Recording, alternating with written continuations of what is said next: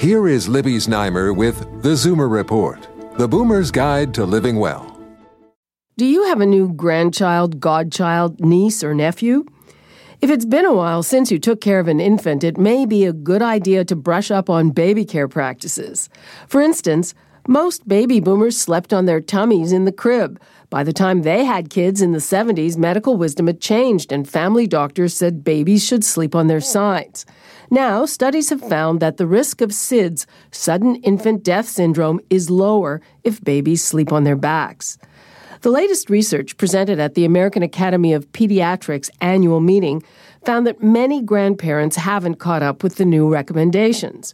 A small survey of grandparent caregivers' knowledge found that fifty-five percent thought infants should sleep on their stomach or side.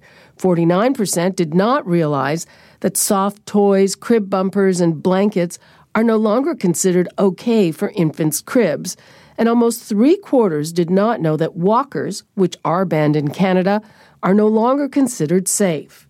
Pediatricians now say empty cribs are the safest. These recommendations may have changed, but many other things haven't, which means grandparents and other elder relatives are still invaluable resources for advice on raising a child. With your tips for living well, I'm Libby Znaimer with the Zoomer Report.